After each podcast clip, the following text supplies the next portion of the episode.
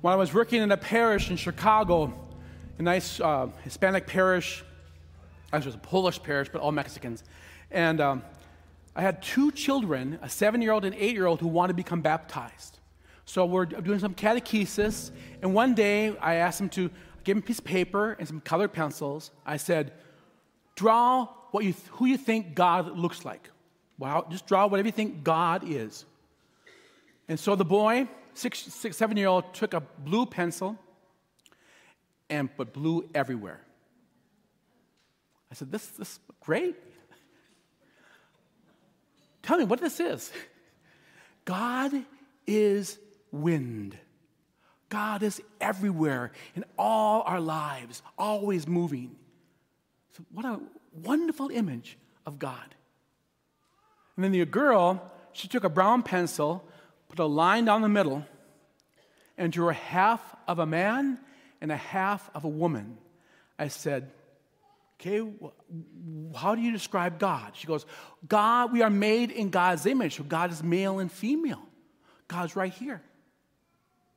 How the mouths of babes tell the truth of the mystery of God. And then my brother. My brother, Matt, he was the black sheep of the family, always in trouble, always in trouble. He is 10 and a half months older than me, and whatever he did, I did the opposite. I was a little mean. But anyway, so I did the opposite. But he would get into drugs, so I didn't get into drugs. And I remember saying many years later, I said, You know, I want to thank you for being into drugs. What? because I did the exact opposite of what you did. I didn't want to be like you at all. We became friends and actually changed his life around and, and uh, tried to be closer to God and closer to the church. So when his children are the age of learning about going to catechesis, he wanted to be their teacher. He goes, I'm going to teach them. I'm going to teach them about the faith. I'm going, oh, no, no, no, no. You don't know about faith. And sure enough, one day he called me, says, uh, hey, Stephan, I'm teaching the kids about the Trinity. Now, they say it's the Father, Son, and Holy Spirit. But isn't Mary there? I said, No, Mary's not there. Listen to your children. They know better than you. Listen to your children. And then and I wonder why people think we worship Mary. She's not part of God, okay? And it was just interesting to hear he's trying to get this mystery. And he knew, he knew somehow, he, he's trying to learn about Mary's part of our faith, but she's not God. He goes, okay, yeah, I know that she's not God. But I still, still thought she was a part of the mystery. No, she's not part of that mystery of the divinity and the Trinity of God. But that, that, it is a mystery. God is three persons, yet one substance. He is God, one God. That's hard to understand. And mystery, sometimes people think, oh, mystery means you have to believe in it, but you don't understand it. That's not mystery. Not really.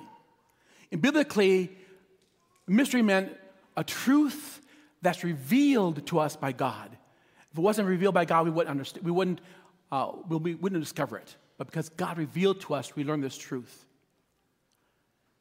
And also, this, in this truth, this mystery is that it's expressed oftentimes through symbol. Oftentimes, mystery is expressed through symbols. So we make the sign of the cross, a symbol. This is the, the triune God. Or we say, God, our creator, redeemer, uh, sanctifier, uh, images to help us this, under, to try to figure out this mystery, to, to express it. But we, we really understand the mystery, though, by our experience. That's where we come to know the mystery, is through our experience of the triune God in our life. God is three in one. It's hard to understand it, but I can experience it in my life. And so, in the very the, in the second reading, there's a phrase in the second reading from Paul's first letter to the Corinthians that's the same as I began Mass with a, a greeting. The grace of our Lord Jesus Christ, the love of God, and the communion of the Holy Spirit is with you. Paul is saying that. That's the Trinity grace, love, communion. And isn't that how what we experience about our God? Grace, love, and communion. So, the grace of our Lord Jesus Christ Grace is that mercy, that experience of salvation we have in our life when we feel lost and all of a sudden we feel like God's drawing us into more and deeper life. That's grace. Grace, I always say, grace is always there even before we know it. Like when we want to respond to God, it's because grace is already moving our hearts. Not, I've just decided, no, grace has been working in our hearts, bringing us what we need. I was uh, on a retreat three days ago, three weeks ago, with 10 women who are grieving the loss of their child. And it was a difficult retreat, but to see the grace of God working in their life. Their grief, their pain, their sorrow, learning that God is there to bring healing. That's God's grace. God's there to bring a peace in the midst of their sorrow. That's grace turning and transforming us, redeeming us. That's grace. And hopefully, we've experienced, uh, experienced in our own lives the grace of God healing us, reconciling us, bringing us peace. And then it says, the love of God. Hopefully, we've experienced the abundant love of God. I'm hoping for that. Sometimes people just, just have the image of God as being an old man waiting for you to make mistakes. That's the God of our Father who's going to make sure we do it right. That's, that's an image of God. When we talk, talk about images of God. But I think Scripture has a lot more experience about God being more loving and compassionate. So we hear him from the book of Exodus when, when God, the Lord walks amidst Moses and says, The Lord, the Lord, I am merciful gracious, slow to anger, and abounding in steadfast love and fidelity. That's the love of God in our life. That God wants to be there and offer us so much compassion that we can, can't even imagine.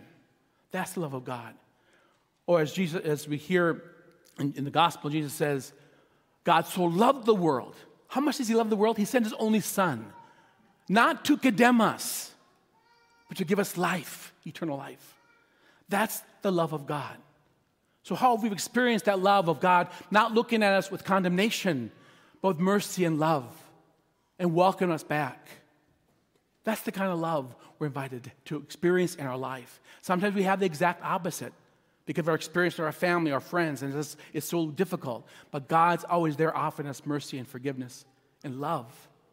I remember when I was um, beginning my seminary in college, going on a retreat, my first retreat ever, and it was all about the death and resurrection of Jesus Christ. And I remember the first night, I just was struggling. I think if I feel God calling me to be a priest, and yet how can I? I am such a sinner. How could God want a sinner to be a priest? In that retreat, I found out, I discovered that God loves me as me. Not as I should be, not as I even want to be, but God loves me as me. With all my mistakes, with all my troubles and struggles, God loves me. And that love is what changes my life. Not me changing it, God's love changing my life once I embrace what God is doing for me. That's the love of God. And then it says, in the communion of the Holy Spirit. The communion of the Holy Spirit. Now, we're not talking about coming up for communion, getting received body and blood of Christ. That's not the communion he's talking about. He's about the communion, what joins us together. So, Paul oftentimes talks about we are many parts, but one body, many gifts, but one spirit. We are many, different, unique people, and yet we're called through the Spirit to make alive the kingdom, to come together as one body of Christ, and to build the kingdom here even though we're different. But we need each other. We need each gift we offer to each other. That's the gift of the Spirit among us that can show compassion, that can lead the grace that leads us to be uh, disciples of Jesus. That grace, that, that, that communion that come, brings us together. So when we do come for communion, it makes sense because we are in communion with each other. We're accepting each other, even our differences, to serve the, the, the one God. I, uh, on Wednesday, I, had, I have Mass here on Wednesday mornings. And after Mass, I went to the office, and I was walking to the office door. A man came out, a young man came out. He goes, Oh, hi, Father. I just was just at Mass. I saw you at Mass. Well, well, welcome. He goes, I just dropped off my registration. I want to become a member of this parish. He goes, And I, I belong to the LGBT community, and I feel so welcomed here that I want to serve. I want to give my gifts to help people who are in need. That's communion.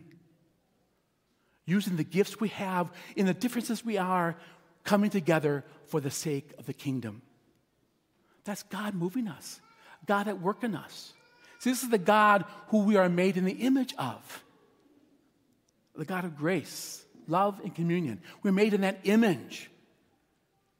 And so we're invited then to live the image, live what we celebrate today. Not just celebrate and give thanks. We have a, a God who's so much a part of life, but to celebrate and to live what we celebrate. The triune God is among us. We're called to give praise by how we live our life. We're called to be people of grace, people of love, and people of communion. May the grace of the Lord Jesus Christ, the love of God, and the communion of the Holy Spirit be with you all.